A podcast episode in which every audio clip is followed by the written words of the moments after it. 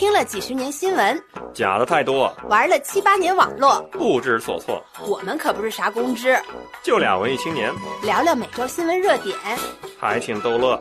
欢迎光临新闻酸菜馆，够酸够劲爆，必须的。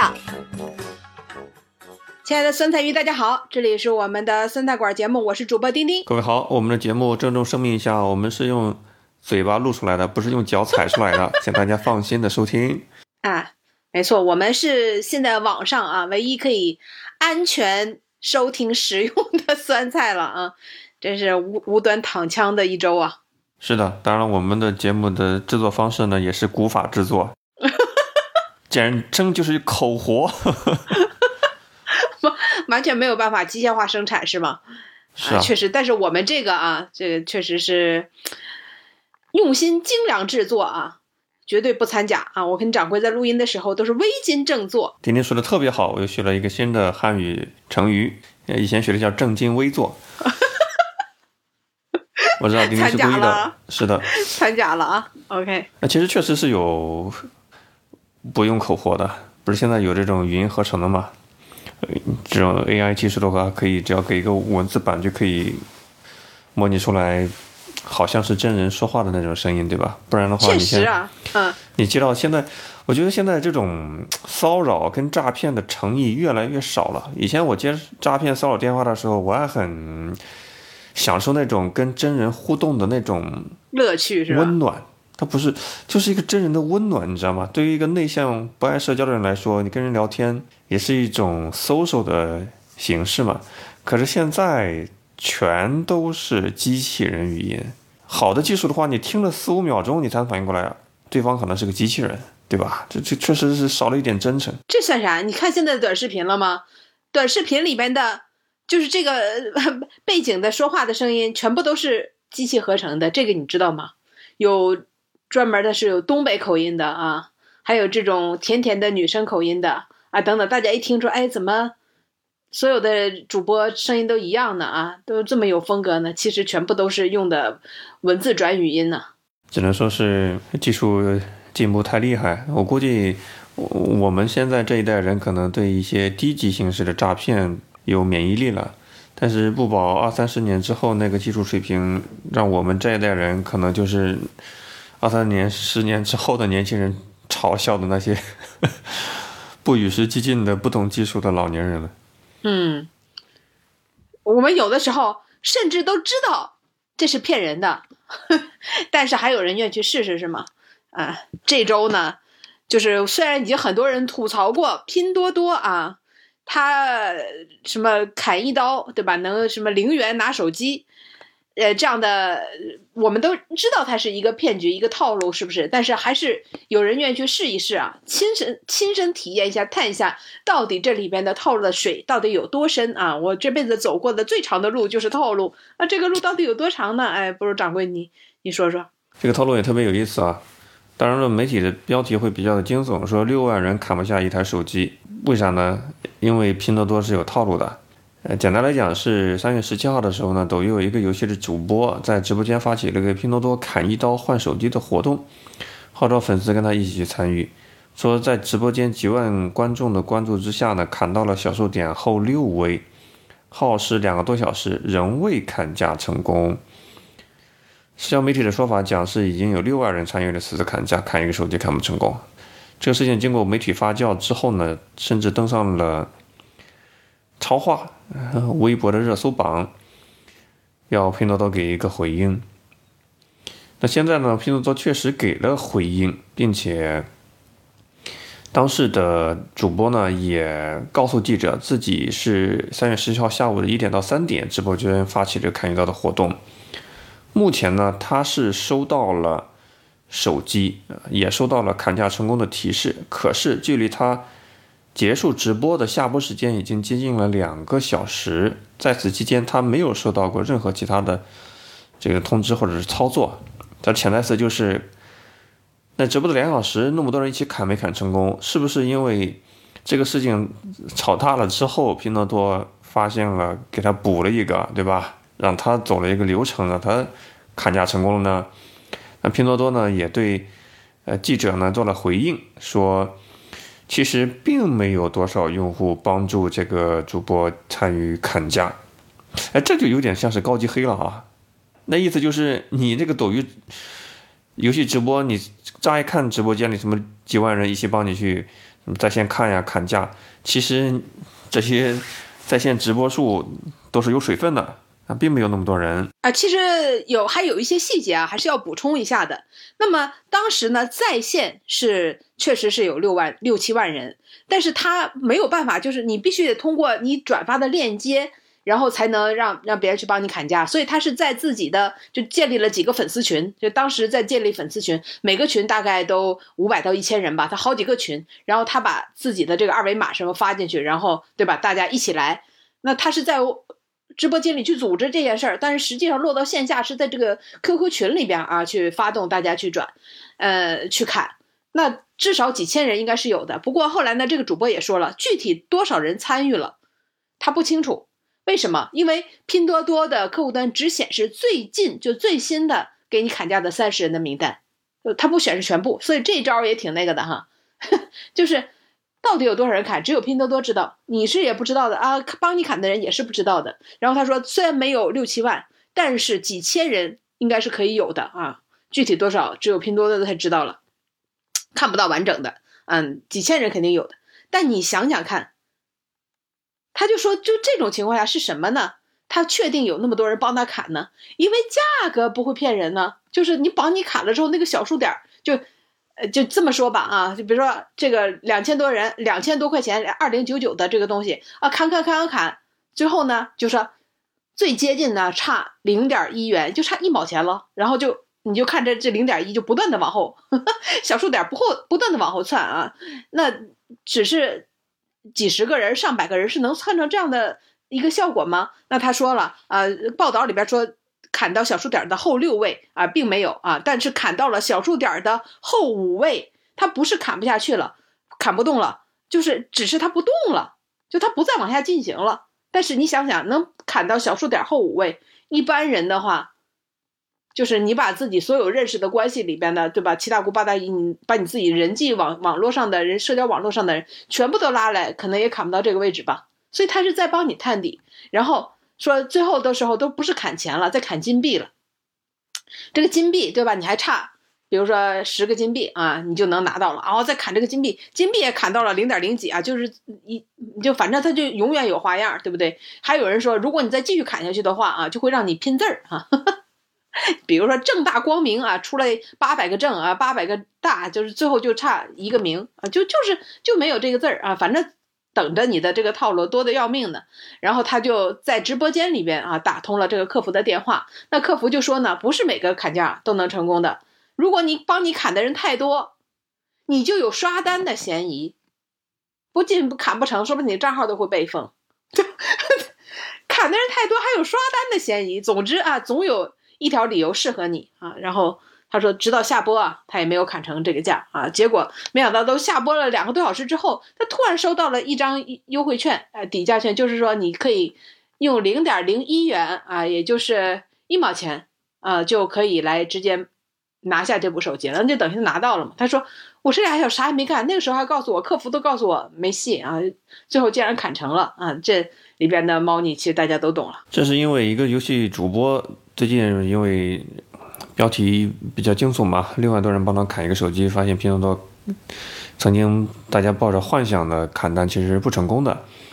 我必须得说一下啊，早在今年的一月份就爆出过一个法庭事件，这个是上海有一个律师叫刘宇航，他参加了拼多多的砍价免费拿的活动，说邀请了很多朋友一起砍价之后，他的始终是差百分之零点九。这个，因为他是自己是律师嘛，刘宇航就以拼多多涉嫌违背诚信原则、使用虚假数据、隐瞒规则，构成了欺诈消费者为由，向法院递交了起诉材料，他告了拼多多。在案件审理的过程中呢，拼多多表示，因为页面显示百分比位数有限，所以把小数点后有六位数以上的百分比省略显示。只有百分之零点九，砍价页面显示的是零点九不是零点九，而是零点九九九六四二七。在这个事件之后，很多人才知道，原来这个你看到零点九不是零点九，而是零点九九九六四二七。小数点之后，确实位数很多。感觉是把所有的消费者用户的智商按在鞋底儿摩擦摩擦是吗？这 你这不就扯淡吗？就是不是你到底他就说，实际上是有人拿到的啊，也有人说啊，我确实是呃拿到过啊，他这个拼多多的他的反应也是啊，响应也是，他就说已经送出了很多的这个免费的产品了啊，送出有一千二百多个产品是参与了。就是说可以砍价免费拿，已经免费送出去了七百零九万件，啊，他就说送的很多啊，但是之所以呢有消费者反映始终差百分之零点九，是因为呢您部分免费砍的产品啊，它的金额较大。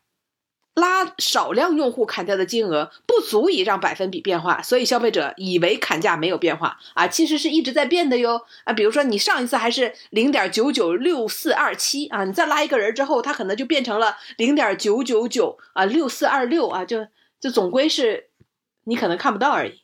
然后呃呃，应该是二八是不是？最后再加一位，然后呢，就这样的一个说法。就是你没有办法让人信服啊，因为你拉到少量的用户，那这位主播呢拉的用户足够多吧？就算有几千人参与，已经很，像对于一个普通人来说已经很难做到了。那这不是少量用户了吧？这是大量用户了吧？他又说啊，你可能涉嫌到刷单嫌疑。那请问你要怎么样啊？所以你根本不是让大家砍价免费拿是吗？你是在抽奖是吗？应该是 抽奖的性质吧，就是。你你决定花落谁家啊？这个人可能就拿走，跟他拉到多少用户去砍这个价，可能没有多大关系。我记得从几何时拼多多刚出来的时候，你是不太想让你身边的同事朋友知道你在买拼多多的东西的，因为太 low 了，它的价格低到让你超乎想象。但现在呢，你知道互联网平台都会有一个原罪期，或者说它早期吸引流量拓客的那种不光彩的手段，现在都已经洗白白了嘛，已经成为了 GMV 跟。天猫跟京东平起平坐的一个电商平台了，对吧？那这种一起砍单的话，我感觉，先不说拼多多这种鸡贼的行为啊，鸡贼的营销拉新客户的行为，因为现在互联网平台想拉一个新的用户注册是成本很高的，基本上两三百块钱的成本，大家可以具体去搜一下这个数字。我是感觉，对于一个个体，我们听众也讲，你我也讲，你用这种方式的话是。是用一种最廉价的手段去透支你的社会关系啊！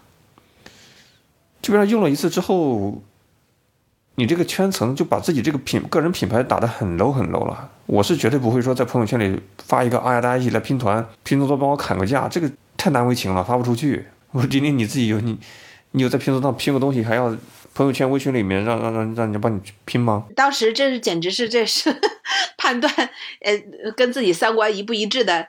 呃，重要标识，因为当时已经感觉是受到了骚扰，因为在这个拼多多啊，它刚出现的时候，对吧？刚最开始最猛的时候，你发现自己的朋友圈里，你各种各样的微信群里边，所有人都在转发这个，请你帮我砍一刀。就那个时候，大概人们还对他抱有希望吧，就可能觉得说不定还真能砍下去呢，是吧？就对这个套路还不太了解的时候，你就会觉得这是一种骚扰。就是无论熟不熟的人啊，就突然就冒出来让你砍一刀，然后朋友圈里一刷，全都是让你砍一刀，啊，当然这个就就感觉你就这么差这个差这么点钱，你都愿意去将你的社交，你的这个社交的网络，你的人际网络，就就值这么点钱吗？该砍一刀能值多少钱？哦，我跟你的关系就值那块八毛的啊！现在知道了。这简直是块八毛都不值，好吗？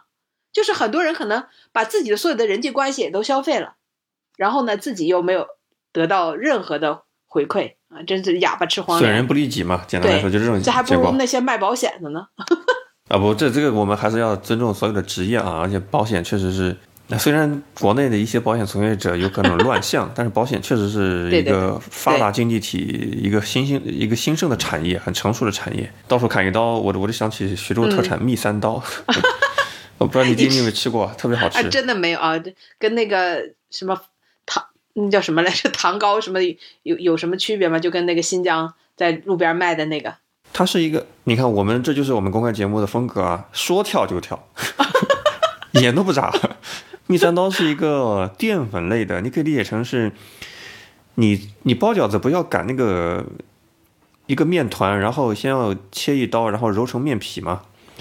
你切那一刀呢不得劲儿，你再切两刀，就你切一刀是切出一个滚团子，对不对？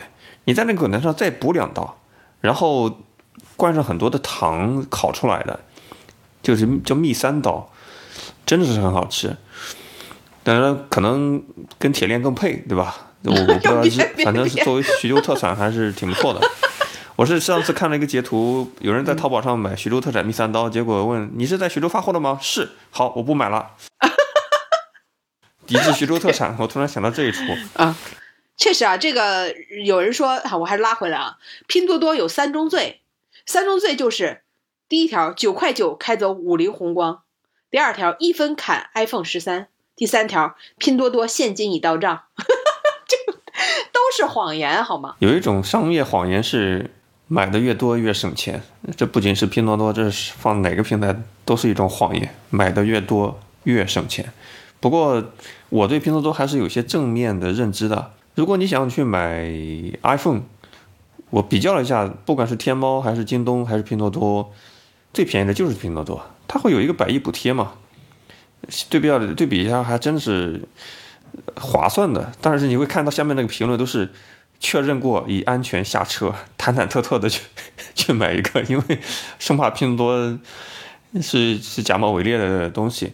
第二点就是在我日常生活里面，如果涉及到居家高频消费的东西，比方说。厨房用纸、厕纸这些很小很小的家庭必备的东西，我会倾向于在拼多多。很多人说，在拼多多，他们买的最多的可能是水果，因为水果这个东西，就是同样的一个产地的，就这个踩雷的可能性也不是特别大。就是各个平台，就你在这儿可能踩雷，在各其他平台也不会好到哪里去。就这个东西在不同的平台上去售卖，在质量上差别可能。不算太，因为这个水果它这这个质量跟这个生产方啊就没有太大的关系啊，就可能跟产地可能关系比较大一点，所以很多人在这个拼多多上买水果，但是有一些数据表明，就是拼多多现在的劲儿已经明显的下降，因为它最开始其实非常好的这个手段就是砍一刀，就所谓的让自己的亲朋好友一起来砍，它有一个前提。就是你要想帮他砍，你必须得下载这款软件，所以拉新简直是那个时候用这种方式是摧枯拉朽，因为别人搞不清楚他这个套路啊，那就那就下载个软件呗。你想想，这个竟然后来都这个桥段都被用到了那个赘婿的 那个里面，这个电视剧里啊，就是就一个现代人穿越到古代，然后把这个砍一刀也用在了那个商铺的运营当中，所以是其实是非常成功的。但是呢，你成功是成功拉新了，但如果这个成为了一个套路的话，那别人也不瞎呀。那一一年不知道，两年不知道，过去了三年四年，大家还不知道怎么回事吗？一旦看清了你这个套路，其实怎么说，你这个就算新用户用了很多，他说有八亿人，这个八亿的下载吧，说至少四个人当中，中国四个人当中啊，就有一个人在用拼多多，但实际上有这么高的。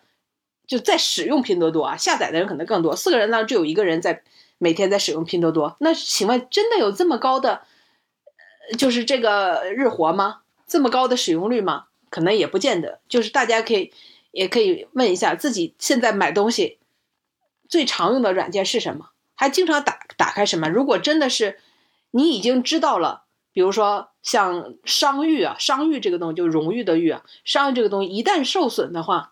是会让别人对你的整体印象全部都下降。那比如说这个事情啊，就是今年呃，呃去年三月的时候，那个上海的律师他发现把这个拼多多告了，然后拼多多说自己后面有多少位啊，堪称堪堪去比那个就是圆周率，敢敢与圆周率一争长短啊！就这样的一个新闻出来之后，其实对他的商誉有很大的损伤，所以很多的消费者，我不是因为你这上东西可能真的就特别的便宜，我就一定选择你，因为别的地方不见得就比你，但你的商誉差了，我宁可宁可多花那么几分钱，或者说对吧？我我不再去为了便宜你，我也可能也放弃了。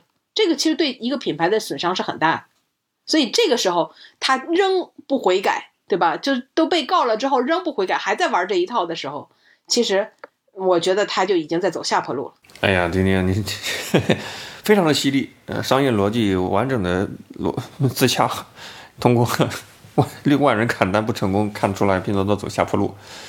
你看拼多多拼多多的股价，它是嗯，它有数据支持，它是跌了很惨的。当然了，统一的来说的话，中国爱互联。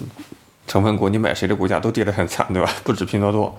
嗯，因为拼多多有一个数据，就是说去年九月份啊，说它的平台的活跃买家达到八点六亿啊，这个是。但是呢，在上半年，呃，二零二一年上半年支撑起拼多多股价啊，然后它的这个砍一，就是它这有个绩效打分嘛，就支撑起它当年呃一下股价一飞冲天的这个砍一刀。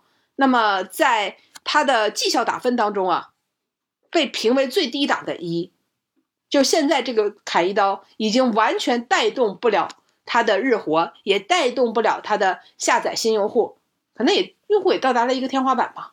所以，对于拼多多来说，这个砍一刀现在对它不仅不是加分项，而且是整天往他脸上拽屎的那种感觉。丁丁用了一些特别朴实的 语言，我非常的没有画面感。嗯，确实如此。啊，丁丁刚才讲了拼多多的一些丑恶的策略，对吧？营销策略、拉拉新的策略，这终于解释了为什么中国互联的股票一直腰斩、脚踝斩。因为你看，拉新都已经到了天花板了，没有人再去开拓新客户去注册了，对吧？中国的人口红利都已经用完了，怎么办？你还能出海吗？所以这个这个拼多多啊，跟土坑酸菜。真是相映成趣啊！为什么今年的三幺五不报拼多多这件事儿呢？这个不比其他的那那那里边那个坑害消费者的，我觉得这也是不遑多让。我突然想起一个冷数据啊，不能说是冷知识。今天你知道，呃，以上海为例，上海这大家也有所耳闻啊，就是上海的户口相对于北京还是比较好拿的，对吧？当然比。最好拿的应该是深圳跟杭州吧。上海落户的话，要很多公司有要有资质帮你去落户。你知道上海作为一个经济一个极度繁华的大都市，两千五百多万常住人口，二零二一年上海落户完成人数最多的公司是哪家公司吗？拼多多？不是上海寻梦科技。母公司是吧？呃，就是就是就是拼多多的那个 公司，对。哦。每年非常多的人走拼多多落户成功，说明说明什么呢？说明他们的员工流动率也很强，也很强嘛，也很多嘛。同时，有人讲上海是没有互联网的种子，没有互联网的风气，互联网大厂要么在北京，要么在深圳，对吧？好不容易上海有几家像样的互联网大厂。那拼多多是其中一家嘛？如果你去上海的二号线娄山关路一出来，那个就是拼多多的大楼嘛，直接拉动了，据说直接拉动了长宁区娄山关路附近的房价，因为只要互联网大厂存在，员工都是高薪，不管是租房还是买房都能拉高房价，所以我认为作为一个商业主体啊。你就你这个公司，你就是一个商业主体，你也带动了极大的 GMV，你也养活了很多人。作为一个商业主体的话，我认为拼多多是有社会贡献的。你说它是砍到小数点后六位，到底可耻不可耻？那显然是可耻的，对不对？但是你不能够否定，作为一个商业公司，它必须得用各种手段去达到它的商业目的啊。虽然你觉得它不道德，但是它至少不违法吧？嗯，如果违法的话，那会有法律来惩处它，对不对？现在没有惩处啊。游戏规则是你定的吗？你就说了嘛，你就砍砍到底，它还会出金币；砍到金币，砍都没砍老太太再出字谜，就就跟就是你永远你也拿不到敬业福一样，就是你这个规则都是你定的。不是有人说了吗？一个成本价只有几毛钱的那个盲盒，你要买三万块钱这个玩具才能抽到一个最隐藏款。就游戏规则都是这个商家定的，没有问题，是不违法，违法是底线。但你不违法，大家都不跟你玩了，那就完了呗，对不对？我忍不住想起黄绮珊的那首歌呀，嗯，怎么唱？就我俩太不公平，爱和恨全都由你操纵。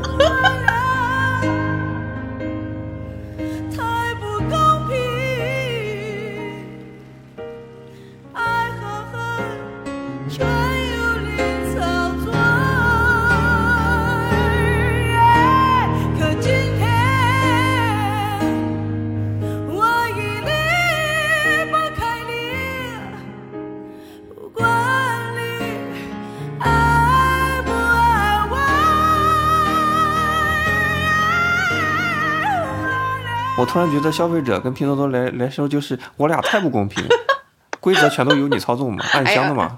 脑子里已经有那味儿了，确实是啊。就可是今天我已经离不开你，用拼多多买厕纸。不是嗯厕纸真的比别的地方就便宜吗？啊，但但这个咱就不在这里打就举。个例子嘛，因为、哦因为在我认知里面，拼多多就是适合买那种几块钱、十几块钱这种客单价的商品的东西。如果再贵一点的话，我可能就去淘宝或者是京东了。就是你想买什么东西，去特特定的地方。我已经有这种行为行为习惯了。确实，对于互联网公司来讲啊，就是你你开始说是原罪也就罢了啊，就是确实太难了。就是怎么样能够让新的用户发现我，去下载我，然后呢还要增加他的日活啊，每天都有流量，所以你就绞尽脑汁，最好想那些又不用花什么样的成本，又能把这些用户都给调动起来。对吧？这个对于什么游戏的那些领域来说啊，那就是发一个什么新的武器啦、新的装备啦、新的皮肤啦，对不对？又没有啥太大的成本，然后又让这些我们上期节目也讲过嘛，就是消费的陷阱，对不对？就让这些用户愿意去为他买单。但对于说这些电商平台，你看啊，这个靠电子三 C 产品起家的有京东了，对不对？靠这个小卖家，对吧？就无无数的这些小卖家起家的已经有淘宝了，然后还有专门呃去什么海外淘的啊这种，那也很多，海淘的也很多了，就各种分类都有了。所以他想借着这个机会啊，他杀进来之后，他就用了这一招无本万利啊，让大家都兴致勃勃过来砍啊，然后又不需要付出多大的代价。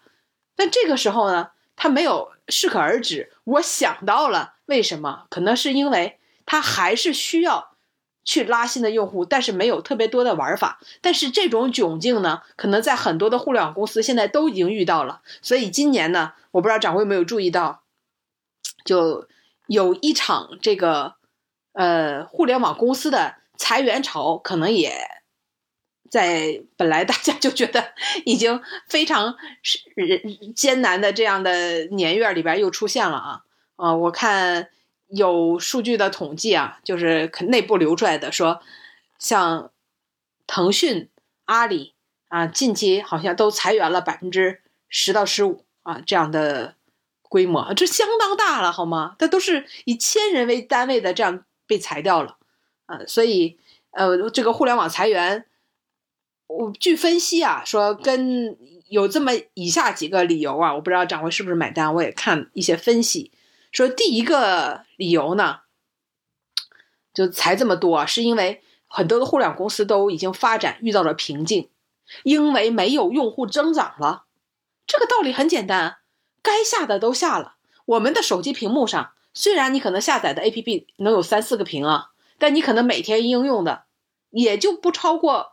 十个，可能都多说了啊，可能五六个，就每天最常用。像微信，你每天都要点开；出门可能导航你要点一下，订餐你要点一下，买菜你要点一下。那看新闻可能点那么一两个，社交可能也点一下，还有其他的就那么几个电商平台。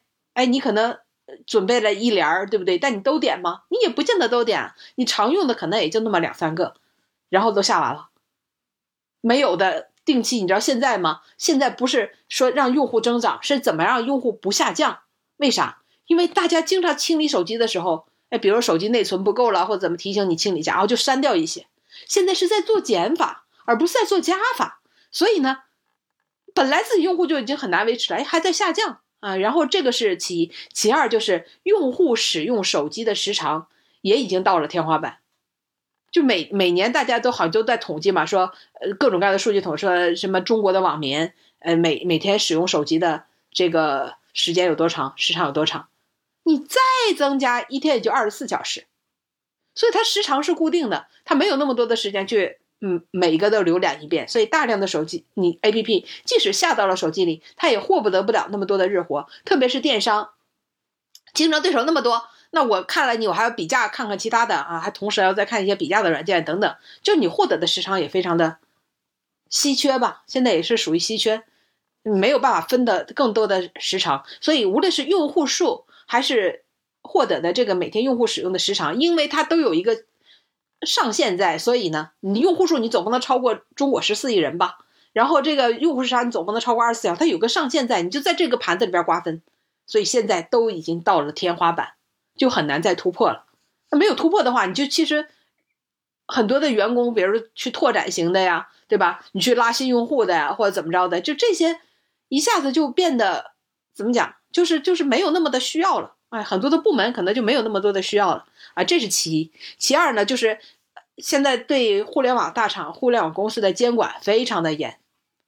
这个咱们都知道啊，去年阿里对吧，被罚了好几百个亿。这我们都知道了，在会员节目里边，我们也深入讨论过。然后还有这个，让他们一下就捐掉几百个亿啊，这个新闻大家也都看到。然后还有对游戏的监管，哇，下来了一道又一道的，对吧？这个政策下来之后啊，对游戏。基本上就是版版号也不再发给你了，然后各种各样的限制了，呃，年龄的限制了，时长的限制了，等等等等，那么一连串对游戏的打击也很大。但是游戏是各个互联网大厂他们吸金的重要的渠道啊，所以这个对他们的打击可能也挺大的。然后还有就是，刚才掌柜也说到了，就是外部资本环境恶化也非常的严重，这我们都知道，这个中概股基本上就崩盘了，这些互联网大厂基本都在都在这些。都 都在美国的这这个上市，它都是中概股嘛？那这个上市的跌幅啊，真是跺脚，不是不是腰斩啊，跺脚斩啊，都差不多这样。说滴滴好像是一天就跌了百分之四十四，所以有这样的一个情况在，在这个又有疫情肆虐的这样的情况下，可能裁员就也不是什么意料之外的事情了。老实讲，我看到大厂裁员的话，我还是挺心生恐慌的，因为它是一种信号，对吧？这种信号就好像是说上海突然爆发了遍地的疫情一样，会给大家一种直觉，连上海这种大特大型的城市都一流水准的都管理不太好的话，那下面就很惨，连这种 BAT 级别的很多年轻人。宁愿猝死也要去抱着挤破头的大厂，竟然开始裁员了，你会觉得哇塞，那这个大厂以外的那些小厂们，日子是得有多苦？我就有这种直观的联想啊。嗯，不一定对，对吧？只是一种感性的一种联想，所以这是一种恐慌，并不是因为自己，呃，还还还在工作，没没有被裁员而感到幸灾乐祸，而是觉得这是一种见微知著的一叶知秋的恐慌。这种恐慌。就是虽然你不在大厂里，但也不是说啊可能会小公司也要什么唇亡齿寒这种感觉。你知道，说互联网有就是呃现实当中啊，我们在物理世界里啊是这个地球上这个能看得着摸得见的世界里是有国度的，但在网上也是有国度的。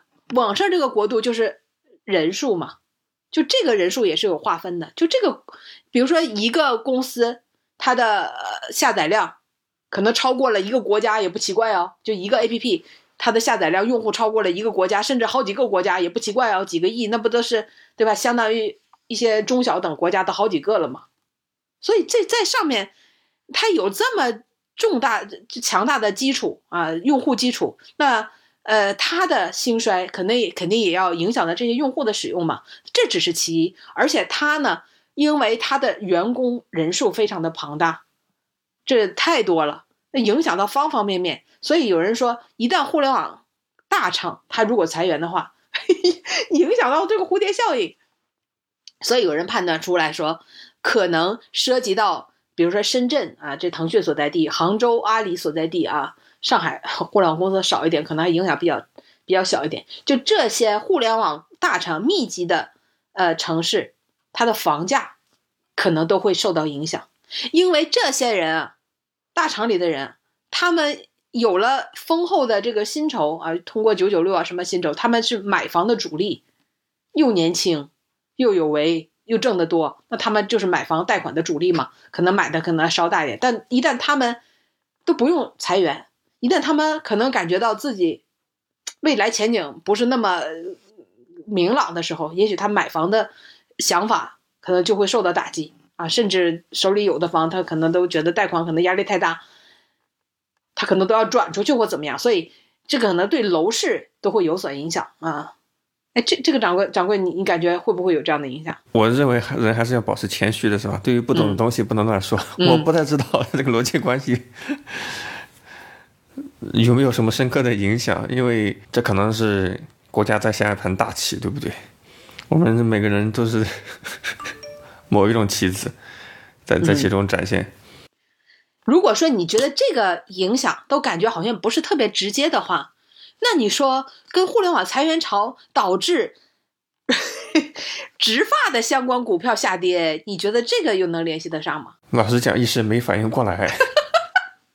你都不知道上周都在讨论这个话题，就相关的程序员比较容易脱发是吧？程序员经典造型就是格子衫加上头顶上为数不多的，当然跟你的等级相关啊，等级越高，头发越少。就有市场观点认为啊，这是完全新闻里这么写的啊。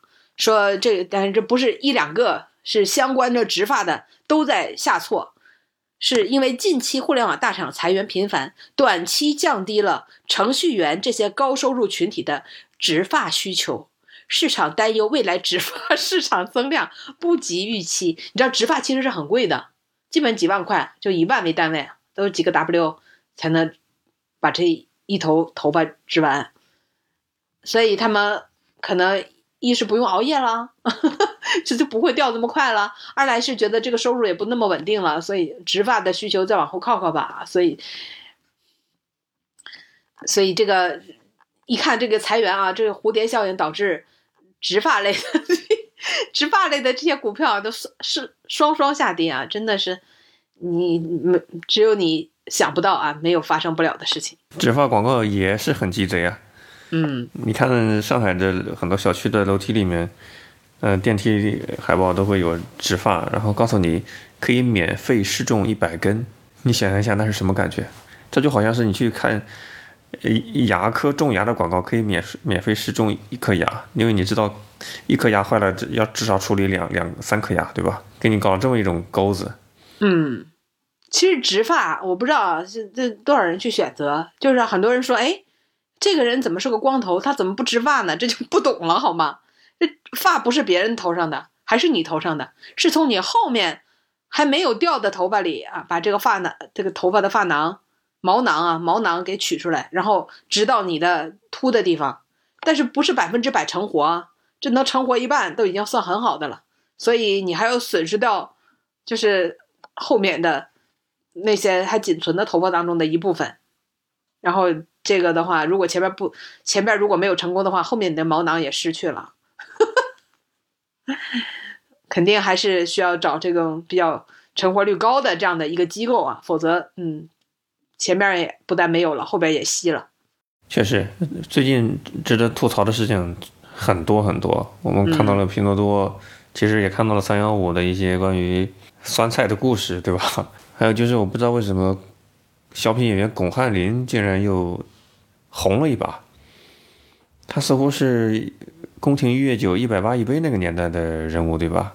嗯，他怎么样又再次红了一把呢？哎，这也跟一个咱们说啊，这虽然说，呃，程序员对吧？他这个高收入群体啊，可能地位不在，但是中国还有一批高收入群体啊，是地位非常的巩固啊，就是我们的男足啊，或者说中国国家队的男足啊，我不知道地方队是不是也都是这样。但是至少国家队的男足收入都是相当不菲的啊。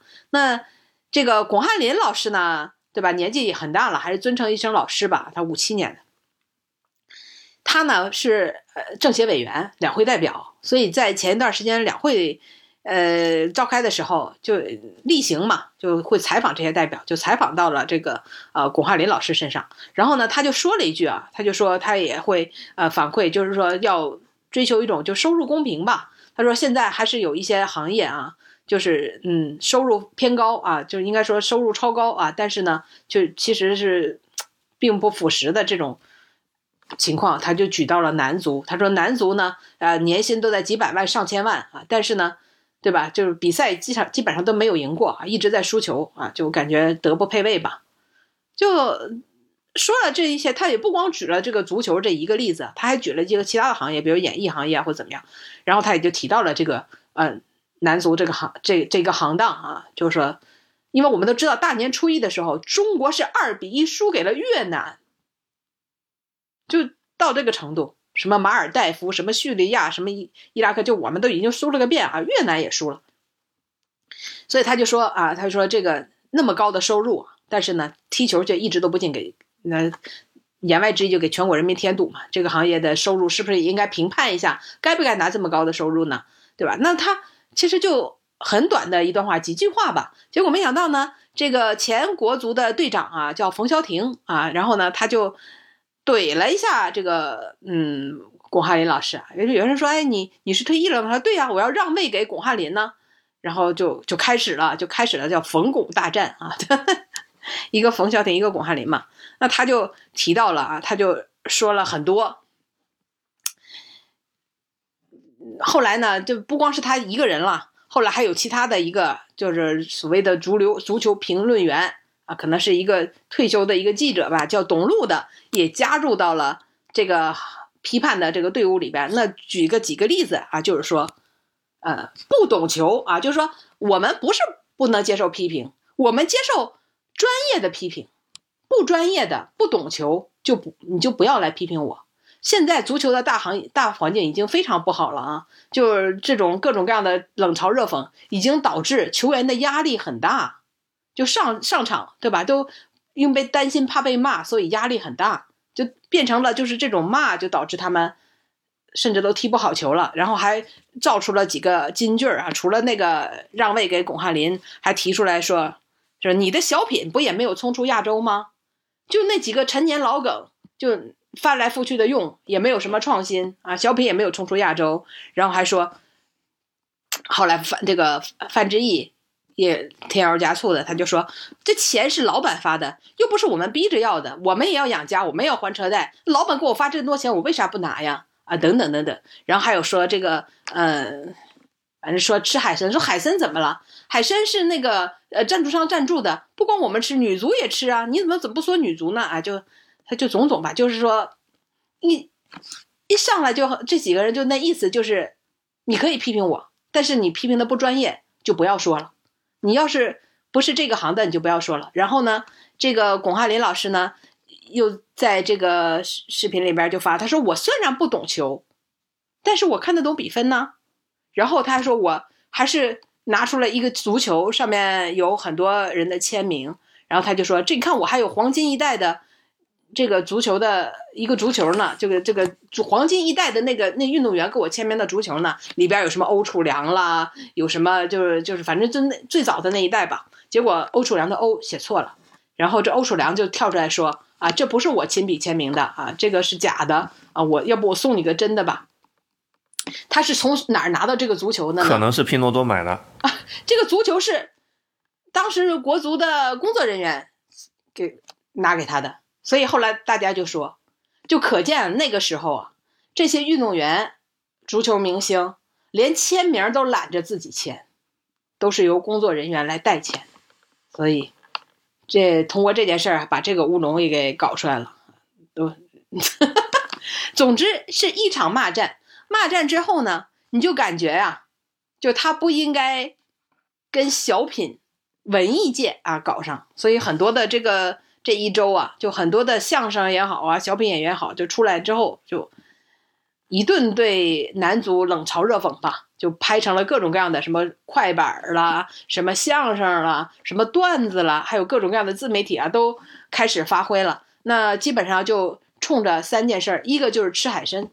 那后来呢，把呃，真的是冯巩大战里啊，在冯巩还真是在二月二十八号的时候还上了一个段子，他就说，这个男足啊，就吃什么像什么，说男足吃海参跟海参像，就浑身都是刺儿啊，不能说，但是呢还挺软，就又没有啥出息啊。这是海参是一个梗，然后呢，就还有就是大肚腩，就是很多人都找了呃男足在。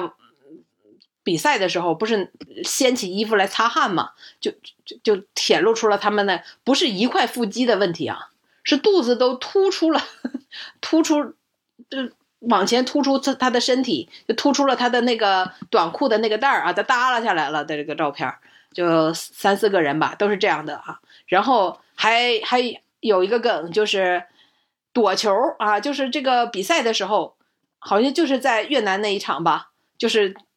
对方飞射一脚啊，这个我不专业了，我不知道是不是越南一掌飞射一脚，这个镜头我看了很多。结果我们的男足呢，这位运动员呢，就是一缩头啊，就缩就就跑了，就让这个球从自己的缩出来让出来这个地方就飞过去了。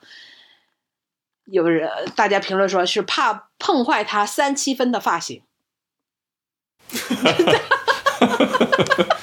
刚去某某植的发，结果一一个飞过来足球，三七分发型坏了。哎呀，我的天又得再补植一千根。我觉得，嗯，怎么看？讽刺幽默应该是是公民的权利，尤其是对于公众人物来讲，你不管是政治人物、娱乐人物，还是足球明星、体育明星，或者说艺术家，他应该是一种大众可接受的调侃的对象。如果这个都被禁止的话，实在是有些过分的。嗯，这老百姓有这种权利的。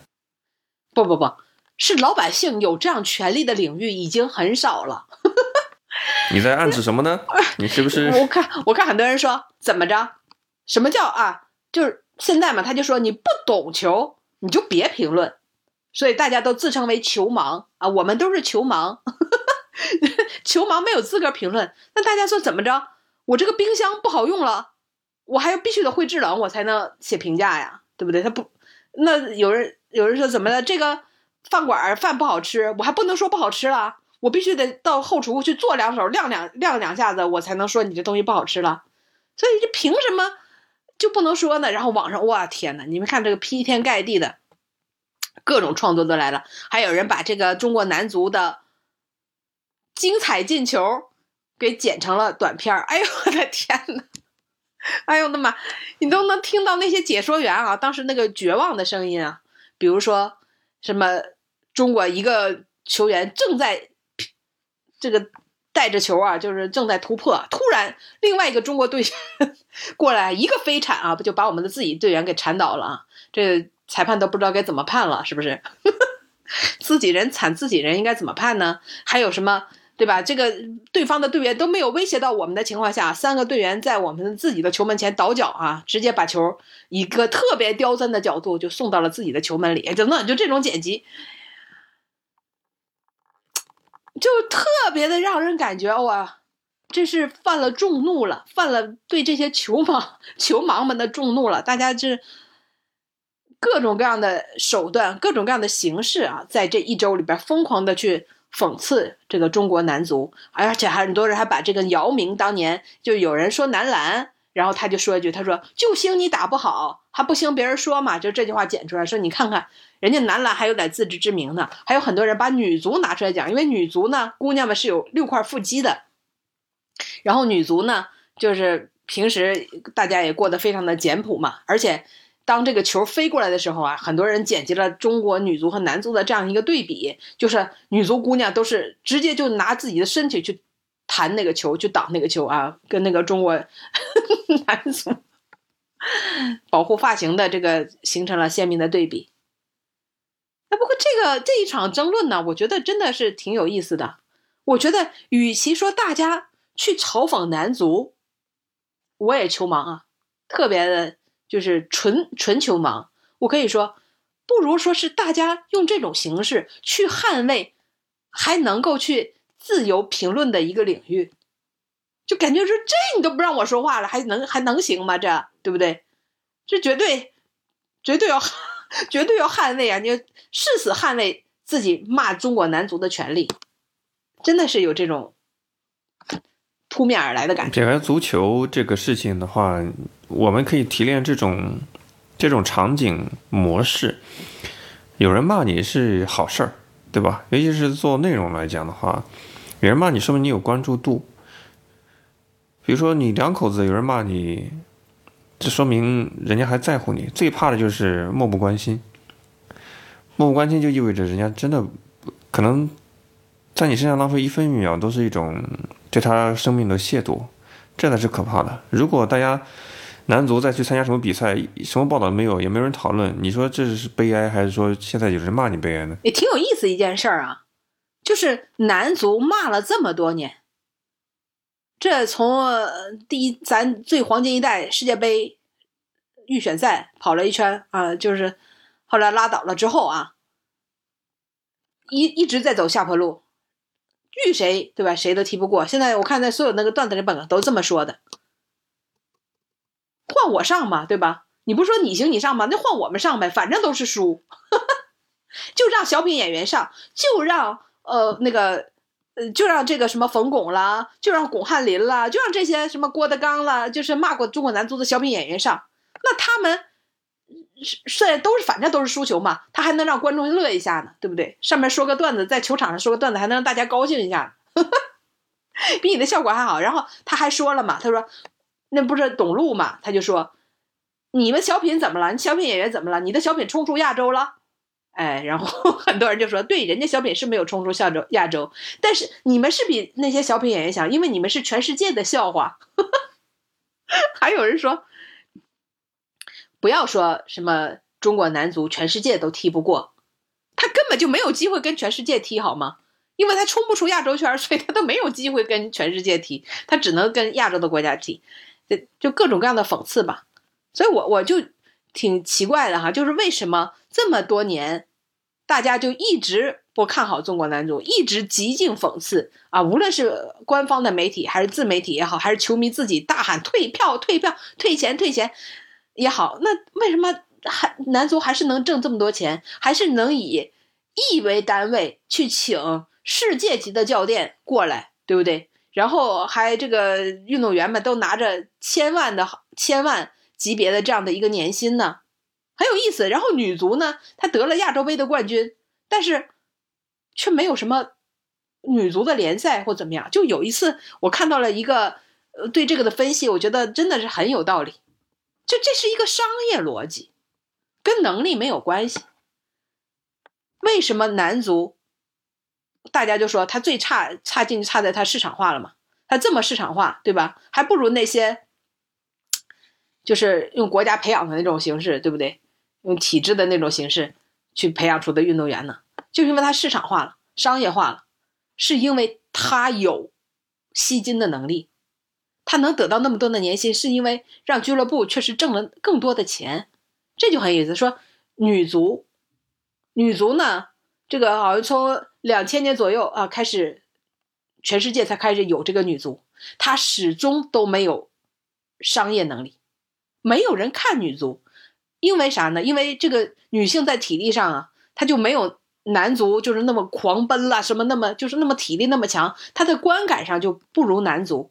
而且呢，这个女足的球场跟男足还是一边大的，所以跑到后来就无论是奔跑了，这个力量了，它都不如男足，所以它的观赏性差，所以根本就没有女足的这个就是说带来广告效应也好啊，它的固定的粉丝群呢，这个观众群啊都没有，全世界都没有。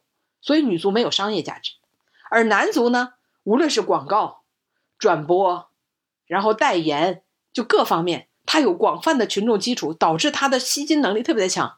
所以它再烂，因为它有商业价值啊，所以哎，没有办法，就中国人就喜欢看足球，所以再烂，这个中超联赛也会搞，然后呢，这个男足也会赚那么多，然后他就就哪怕在在在场上溜达，对不对？在在场上，在那里边，呃，甩动自己的发型和大肚腩，哎，他仍然能够兴盛不衰，他仍然能够厚颜无耻的去拿那么多钱，哎，这就是现实，这就是没有办法改变的。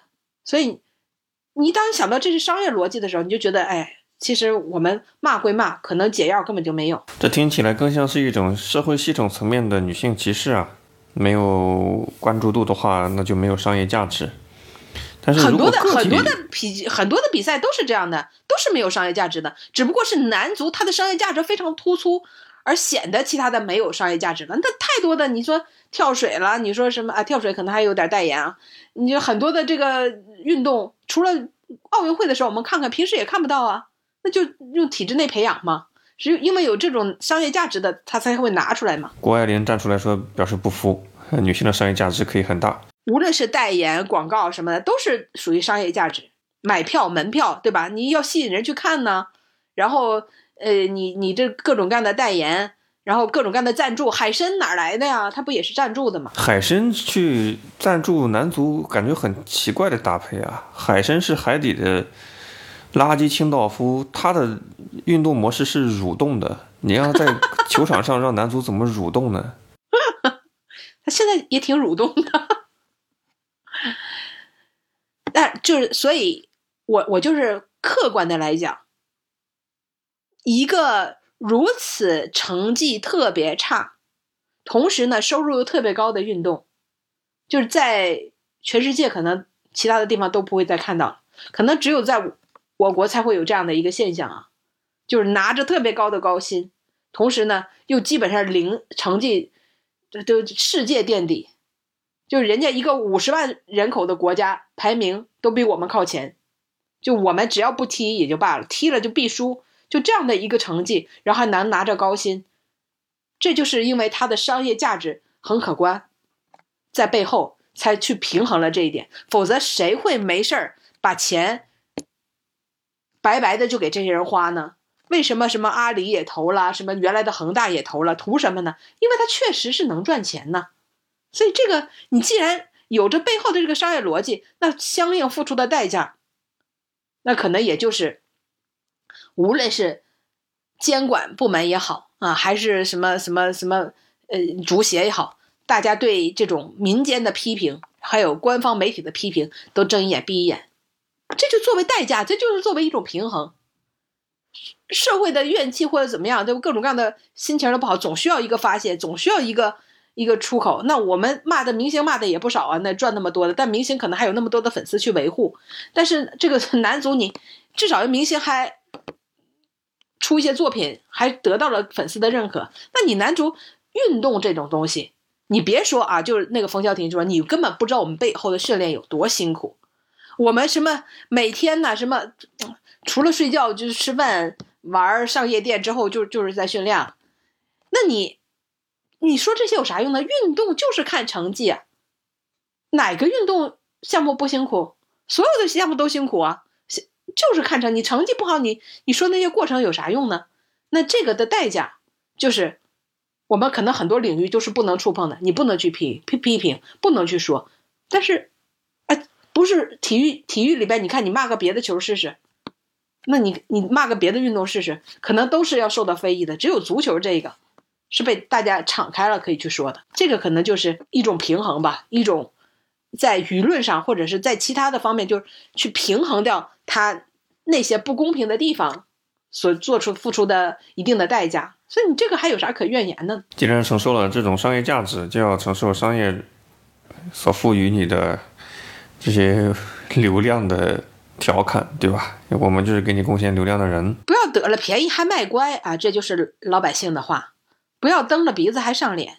你看我们公开节目里边敢骂谁呀？你看我我们说足球的时候啊，我心里边也没有什么太大的压力，还是要谨言慎行的呀，对吧？这只是一种调侃，我认为它不是骂，因为你所说的好像也没有涉及到骂这个程度，只是一种调侃。生活本来是很无趣的一个状态，我们需要有一些调侃来调节我们的生活，但千万不是骂，对吧？骂是一种无理取闹。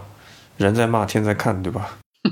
毕竟我们社会里还是太多的不公平了，收入的不公平，待遇的不公平，我觉得还是需要一个发泄口的。我们也不是没事儿就在那里边去吐槽吧。就我说那些去说中国足球，咱不说骂，就说中国足球的，他也不是无端的去骂吧，他还是有理由的，对不对？你连越南你都踢不过，你知道越南那场胜了之后，越南的领导人直接到球场里边给这些球员发红包啊，他们自己都没有想到好吗？所以后来不是说什么纪委都下到足球足协里边去调查有没有赌球现象，就这都非常的不合理。那你每天都干啥呢？一擦汗，那肚子都乌泱乌泱，都咕囔咕囔的。你说，你说你这健身房里边那些白领下班之后去健身房里锻炼锻炼，那些 B 站的九九六之后晚上去健身房里锻炼锻炼，身材都不至于这样吧？何况你还是靠这吃饭的呢。所以被大家去吐槽、去宣泄、去发泄一下对这个社会分配的不公平，甚至对吧？是想让你通过让你们不痛快骂你，让你们不痛快，让自己心里平衡一下。这难道还有还要去封堵的话，还要去禁止说不懂球就不能说的话，怎么的？平球还有个平球证啊，那这更没有办法让大家接受了。所以他这个，我觉得是。就这些跳出来的冯潇霆了，又董路了，他们真是做了最不该做的一件事情。我们就是在一个商业社会，其实说到底的话，我认为世界就是一个经济问题。我们生活中的方方面面的问题都是经济学的问题。你不管是买房、教育、工作，归根到底都是一种经济成本跟经济回报、经济效益的一个权衡。我最近看到一个事情啊，也想跟丁丁探讨一下，作为我们。本期节目的一个开放性的讨论问题吧，听你知道吗？我刚才所说上海的互联网公司不多，那拼多多是一家，还有一家叫哔哩哔哩，对吧？二次元的阵营。本周哔哩哔哩搞了一个营销活动，但但最在我这样一个学营销的人看来，它就是一个很典型的品牌营销活动。但是在其他人看来，可能是薅了一个 B 站的羊毛，就是 B 站在自己的官方公众号里面发了一个活动。说是因为现在上海很多人都居家隔离，你可以只要凭手机号免费领取 B 站的大会员，不限地地区哦，不是说必须得是上海地区的人才能够领取，是任何人只要拥有大陆手机号都能领取，大概是一周还是两周吧？两周，两周，嗯。哎呀，看来你是领了呀？没有领。那说你是也触达到你看到了这样的消息吗？对对对对对对。这是一个在我看来是一个彻头彻尾的一个借着。借着疫情给自己搞商业行为打 call，拉高活跃、拉高呃新用户注册方方面面这些好处的，又能赚一波口碑的一个事情，但它本质它就是一个营销活动。可是我发现好好好多人在转嘛，但可能他们没有意识到，呃，觉得还能薅一个 B 站的大会员羊毛还挺挺爽、挺赚的。我不知道你对于这种事情。它的性质上跟拼多多的小数点后六位是一样的吗？当然不一样了。拼多多你拿到啥了？他就是给你画了个大饼，就是你没让你撸到羊毛，所以你不爽。不是他，他拿了一个大饼，让你做了很多事啊。你不是薅羊毛，我坐在这儿我就薅了。我又呼朋唤友的，对不对？我又搞七搞八的，我又下载了，我又干嘛的？结果啥也没有。你本来想吃个大饼，结果啃了一口空气，费了那么大的劲，这能一样吗？那像。像 B 站这种送会员，它就是个双赢啊！哎，他赢得了口碑，他赢得了日活，然后呢，你确实受益了，你又你得到了两周会员。本来这个应该是花钱买的，虽然你不说多少钱吧，但不用白不用嘛，对不对？其实不光是这个，我不知道 B 站是不是因为它最有名，所以被大家知道了，还是因为他做了这件事儿之后，其他的互联网公司都可以。有一个听众啊，发给了我。一长串的在疫情期间可以免费领各种影视会员的名录，啊，非常的多，这我就不说了，这感觉好像有点要替他们做广告，都都，但是时间都不长，基本上都是可以领七到十天，就这样子，一周两周就这样子，就是免费送会员。如果 B 站搞了一个额外的游戏规则，就是。输入手机号，你再邀请三个好友，你才可以领大会员，那估计就被骂声一片了。但是现在呢，是一种非常简单粗暴的让你免费撸羊毛，所以现在是一片美誉。其实对于这些平台来讲，他付出了特别大的成本吗？其实并没有啊，他这个会员，他这里边节目本身就在上面了。他也没有另外去花钱买或者啊，当然这个咱也不应该这样去说啊。嗯，我就在想，你当年虾米搞出一个屌丝 VIP 的事件，就是虾米的程序员在代码里写了一些因为参加活动免费撸到了虾米 VIP 的听歌权限的人，他们代码里会标注叫“屌丝 VIP”。我就在想，B 站的这样的一个活动页面，它的网址链接是有可能会有追踪代码吗？可以追踪到你的访问的路径是怎么样获得成为这个 B 站的短期大会员的？会不会也搞一个屌丝 VIP？并不会啊。其实我是这么看的，因为 B 站，它呢是我觉得它的受众是非常具象的，是什么样的受众，对不对？就二次元嘛，基本上都是年轻人，Z 时代 Z 时代的这个用户可能才会关注他的网站。你像他这个再会爱薅羊毛的大爷大妈、奶奶爷爷们，会去登录他吗？哎，你你给他别说两两两两个星期，了给他两年，他们也不会去上去看看鬼畜吧，看看动漫吧。其实我，所以我我我，其实我觉得这个 B 站还是挺成功的。一是他已经就是他吸引到的一定是他的目标受众，不是目标受众的人也不会去薅这个羊毛，对他们来说没有意义。然后呢，对不对？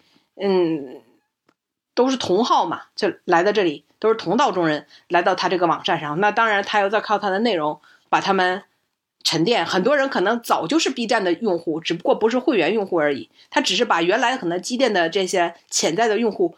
让他们可能会更多的去转化成付费的会员，这个我觉得还是一个比较成功的营销吧。好，这也是一个调侃，叮当钉钉是给他一个正面的评价了。那我们也欢迎听众朋友们在微信搜索公众号“酸菜馆播客”就可以找到我们的大本营。在这个公众号里面呢，每期公开节目是不被下架的。但是如果你通过国内其他平台的话，会导致由于我们说的太过于自由、太过于随心所欲，可能会导致在某些平台被下架。